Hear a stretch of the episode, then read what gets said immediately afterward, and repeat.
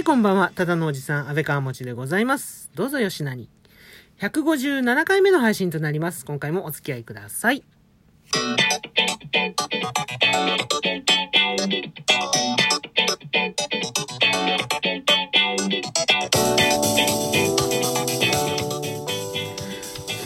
ですね、いただいた仕事のために、ちょっと車関係の記事をインターネットで漁ってたんですけど、そんな中でね、見つけた記事に、こんなことが書いてありまして、今日本の車市場において、新車販売台数の98%がオートマ車なんだそうです。まあ、若者の車離れが著しい日本とか言われたりしてね、まあ、それだけ車が売れてないってことなんですけど、でもそれでもね、運転免許を取得する人とか若者はまだそれなりにいるそうで、そしてその免許のほとんどがオートマ限定なんですって。まあね、新車販売台数の98%がオートマ車だっていうね、そういう数字を知るとまあそれも納得できますよね。そんなわけで今やもう日本のほとんどのもうほぼ全ての車がオートマチックと言ってもね、良さげな今日この頃ということなんですが、ただね、どうも僕はね、このオートマチック車がね、昔から苦手でして、はい、今日はそんなお話でございます。お付き合いください。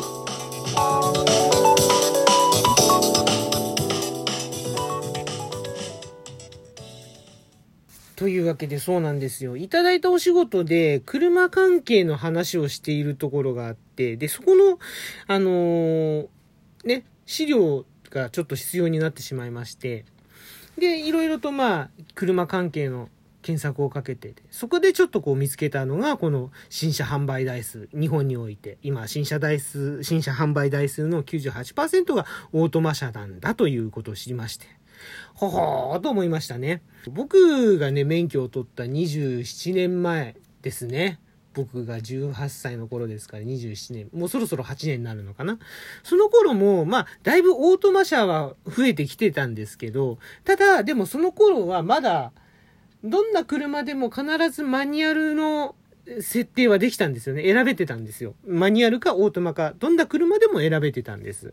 で、もうトラックとかバスなんかはもうほとんど、全てと言っていいほどマニュアルで。まあ、結局構造上の問題でね、オートマ車っていうのは、あの、どうしてもこう、パワーロスが出てきてしまうので、オートマのトラックも出てたんですけどね。うん、でもまだまだ、やっぱり精度が甘かった。だからあんまりね、人気がなかった。で、それはあの、普通のトラック以外の、ね、普通の車にも言えることで、で、その分、燃費が悪くなったりとか、そういうところがね、あの結構やっぱり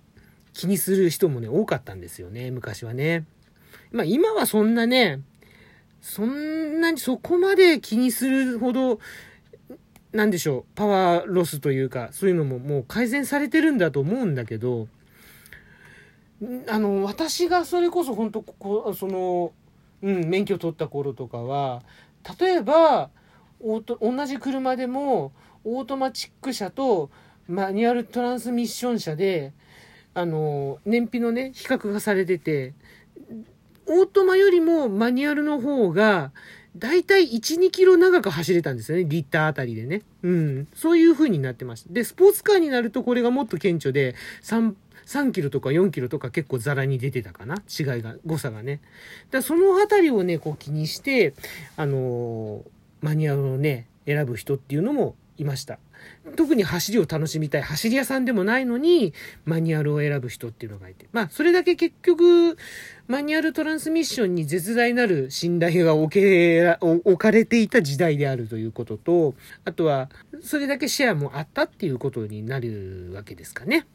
まあ、もっとも、ね、でもその、私が本当免許取った頃からもう、やっぱりオートマはもうどんどんどんどん増えてたんですけど、で、今ね、その98%もうほぼほとんどの車が新車販売台数、ね、新車ので販売される車のほとんどがオートマになってるっていう。これはね、あの、オートマ車のもちろんその、なんでしょう、性能がね、向上したっていうのももちろんあるんでしょうけど、それ以上にやっぱり渋滞なんだそうです、問題は。これはね、あの、僕もね、すごくわかります。僕も免許取って、もう最初からずっとマニュアル乗ってたんですけど、まあ、1、2年ですよね。あの、経ってきて、ちょっと気づくんですよ。渋滞にはまると。マニュアル車ってすっごい大変だなって あの、マニュアルでね、渋滞の、こあの、中をね、走らせたことのある人って多分今、ほとんどいないのかな？そうやって考えると。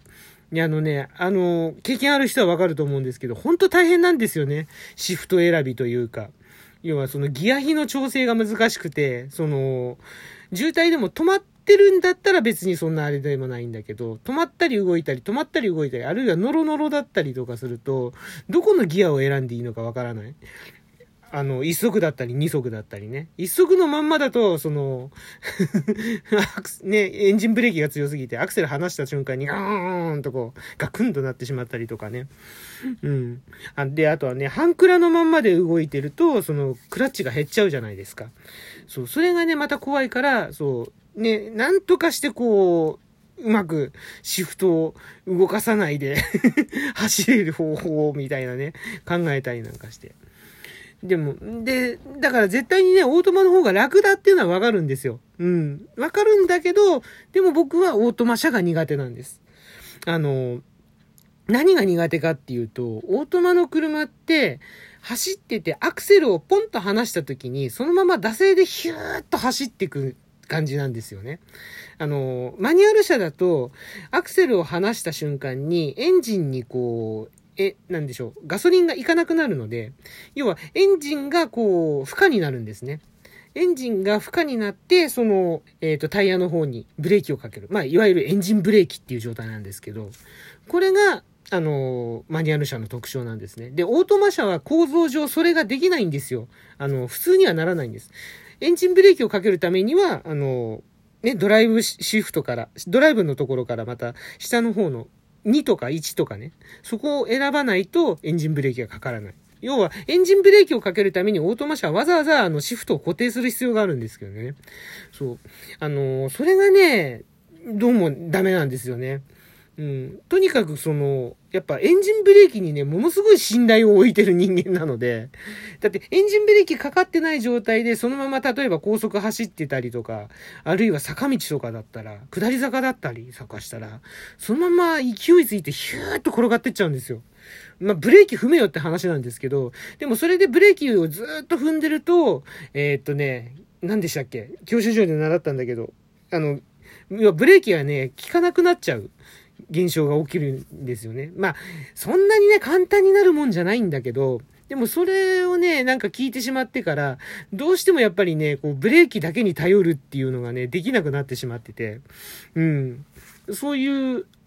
車の乗り方をしてたというわけでも、な、なんだろうな。なんかね、私の場合そういう感覚がどうしても強くて難しいんですよね、オートマ乗ると。あの営業車とかでね、あの、オートマとか乗ってて、あの、隣に 先輩とかが一緒に乗ってたりとかしてた時もあるんですけど、うん、必ずこう高速とか走ってる時に、アクセル離すたんびに僕があの、シフトダウンするんですよ。3速とか2速とかにこうグングンってやって。それでそのたんびにエンジンブレーキかけてて、エンジンブレーキかけるために、何やってんのって言われてていや、怖いんですよ。エンジンブレーキかかってないと、みたいなそんな話をしてね、あの、首をかしげられたことが何度かありますけど。まあ、そうね。でも本当に、まあ今の、どうなんでしょうかね。今の車、エンジンブレーキ、まあ、最もオートマでもエンジンブレーキ、やっぱりやんないとダメなんでしょうけど、うーん、やっぱり、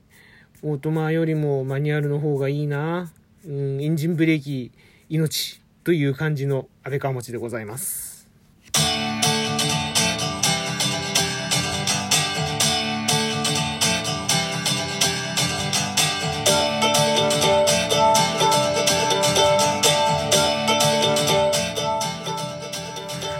わけで今回の配信以上となります。いかがでしたでしょうか？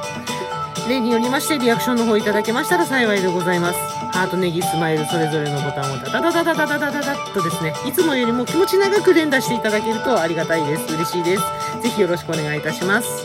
そしてそしてお便りの方もお待ちしております。お便りいただきました際には、えー、基本的には、喜びの舞を踊りながら、お返しトークの方をですね、収録、えー、配信させていただいております。こちらの方もぜひよろしくお願いいたします。というわけでですね、えー、今日は車の話をしまして、なんかね、今日、